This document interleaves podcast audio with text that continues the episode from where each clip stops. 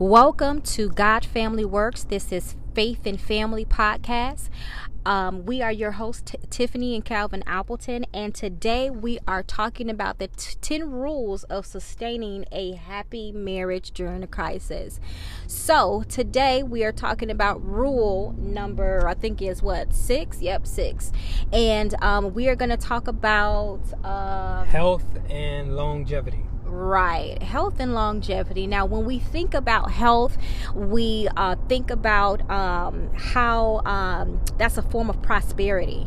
Prosperity that brings um, longevity to our life, um, a way in which we are able to uh, do things with our children years to come, um, to um, engage into uh, different activities with our uh, grandchildren. So, health is so very important, especially when you have great health or good health. And that is one of the things that the Bible uh, uh, promises us as God's children is to have prosperity in our health. So, babe, go ahead and chime in and let me know what do you think about health and why it's so important in today's time. Well, when you look at um, specifically, we're going to talk about the African American race. When you look at our race and uh, marriages, and then the percentage of the health problems that our race tends to deal with more frequently than other races, um, it's a shocker to know that um, some of us don't take care of our bodies uh, you know, specifically uh, husbands and wives. Um, you know, we don't take that time out to uh, make sure that we are exercising, that we're eating right, that we're doing all the things we need to do to sustain a healthy lifestyle. And uh, quite frankly, um, it's it's sad to see um, because we know that some of the disparities that we face uh, with health and the statistics stacked against us, it's saddening to see that and that we still don't really take proactive measures to kind of uh, beat the odds or turn the tables when it comes to uh, living healthy.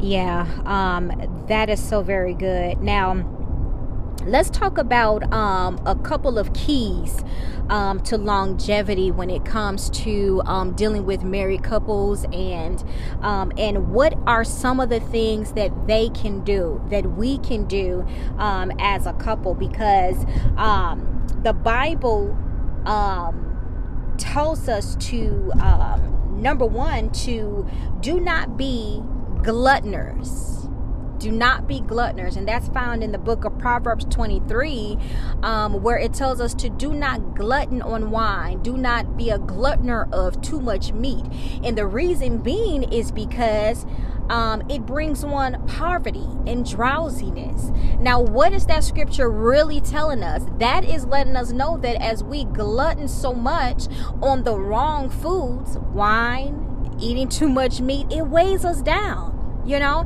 And we don't want to be lazy um, as god's children. God's children are productive. God's children are busy about the lord's business. So therefore in order for you to be busy about the lord's business you have to keep up with a good stamina you know in health. Yeah. And it's shameless plug to say that uh, we we it's a cultural thing i think for us as african american uh, you know, we grew up in households where Big Mama was cooking mm-hmm. big lavish meals and food was good. Don't get me wrong. Right. Uh, it was good food, but it was necessarily not good for us. Uh, and not that the food per se wasn't good for us, it was the, the habit of how we were eating it. Um, and those things kind of stick with you as you matriculate through life uh, because that's what you known to see growing up in life. So you think that that's okay. Um, but in actuality, uh, we should be eating uh, very portion portion control meals, uh, which means that we really our plates. If you take a seven inch plate, that should be the size of food that we should be eating for mm, our meals. Mm, mm. But instead, we eat 10 inch, 11 inch size plates of food. Mm-hmm. And 7 inch plates, to clarify that, 7 inch plates are saucer plates, those little small plates. Yeah, it's, it's, yeah, it's more like salsa, but they call it hors d'oeuvres. Really, is when you're eating hors d'oeuvres or a starter plate. Uh, so our Okay. meals should be in portion sizes of, of starters. Okay. All right. Right. You know, and also it's good to eat more vegetables, eating more fruits, correct?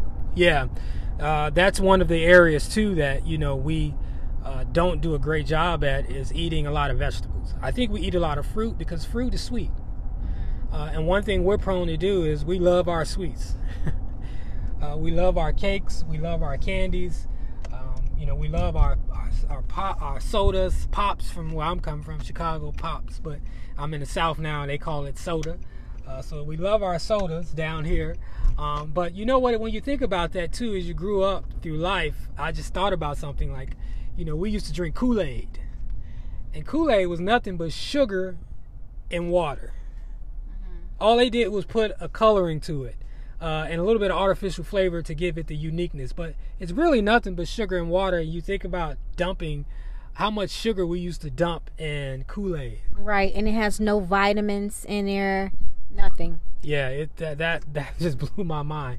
But you know, some one of the things that we need to do is we need to control our portion size, uh, and that's a first place to go. Uh, if you control your portion size, not only will you see an increased um, level of eating, but also you'll see that um, you'll start to be able to appreciate food better because your food, your stomach won't be bloated after you eat. Now, talk with the people about exercise. Talk to them about how um, we can um, move forward in um, exercising as husband and wife because um, there are times that we can see where uh, one spouse is very fit and one spouse is not. Yeah. Okay, so how can both spouses uh, work together in um, in order for them to reach the goal of longevity and prosperity in their health? How can you motivate your spouse? Because even um, s- some spouses may not want to work out. They may look at it as, hey, that's not my thing. That's not what I want to do because of laziness, you know?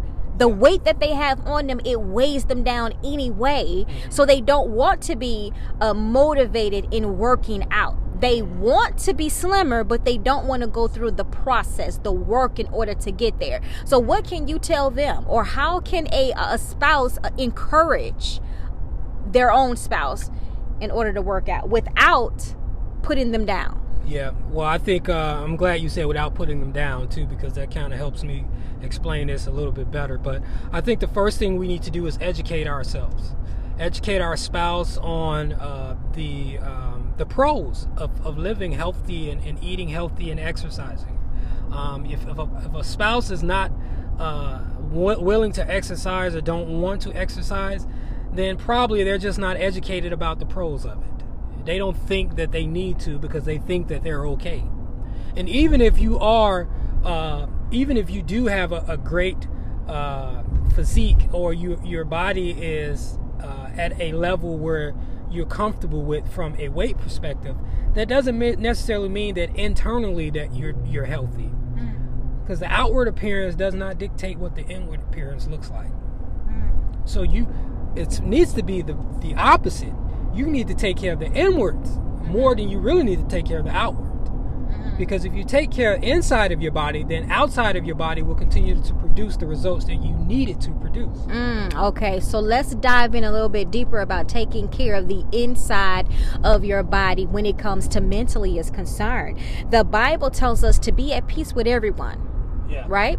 So therefore, we are not uh, um, um, having any quorums with anybody else. Um, talk a little bit about that and how we can be at peace even in our own home and also with other people outside of the home because that can bring on stress, it can bring on worry. Um, thinking about worrying, I'm also thinking about the scripture of where we are not supposed to owe no man right? Meaning that bills bills can can pile up right you know? But just love you know or give them what is owed to them. So therefore there is no stress and no worry. So elaborate on that babe. Well, mental mental stress brings on health problems, um, and so we want to live stress free. Uh, we want to live worry free lives because that decreases the chances of, of us having uh, health problems as well. Um, so the first thing you need to do is you want to make sure that uh, you are you're practicing patience and you're practicing uh, self control in your home, so that way you're not bringing on stress in your home. The la- the the most hurtful thing is when two spouses are killing each other because they're stressing each other out. Forget what we eat. Forget any uh, other ailment that we may have. Stress alone can cause us to have problems in our home. And those are things that we do not want to have. We want to decrease the stress because we if we can decrease our stress, we can increase the longevity of our of our life and our relationships with our spouses. So that's number 1. Um, I think the second thing that we need to do is we need to talk about what's going on. We need to talk about our health with our spouses. We need to talk about uh, how we feel. Um, I say this um, jokingly, but it's serious that attraction is still real when it comes to marriage. We need to tell our spouse, "Hey, babe, look, you know, I, you know, when I fell in love with you, the reason I fell in love with you was X, Y, Z, but it was I was attracted to you too. I was attracted to where your body was shaped, how you looked, how you smelled. I'm not feeling that right now. You know, I'm not seeing that, and I haven't been seeing it in a while. So we got to be able to have those tough conversations with our spouse, so they understand that hey, this is not just about you. This is about the other spouse as well. Okay. All right. Um.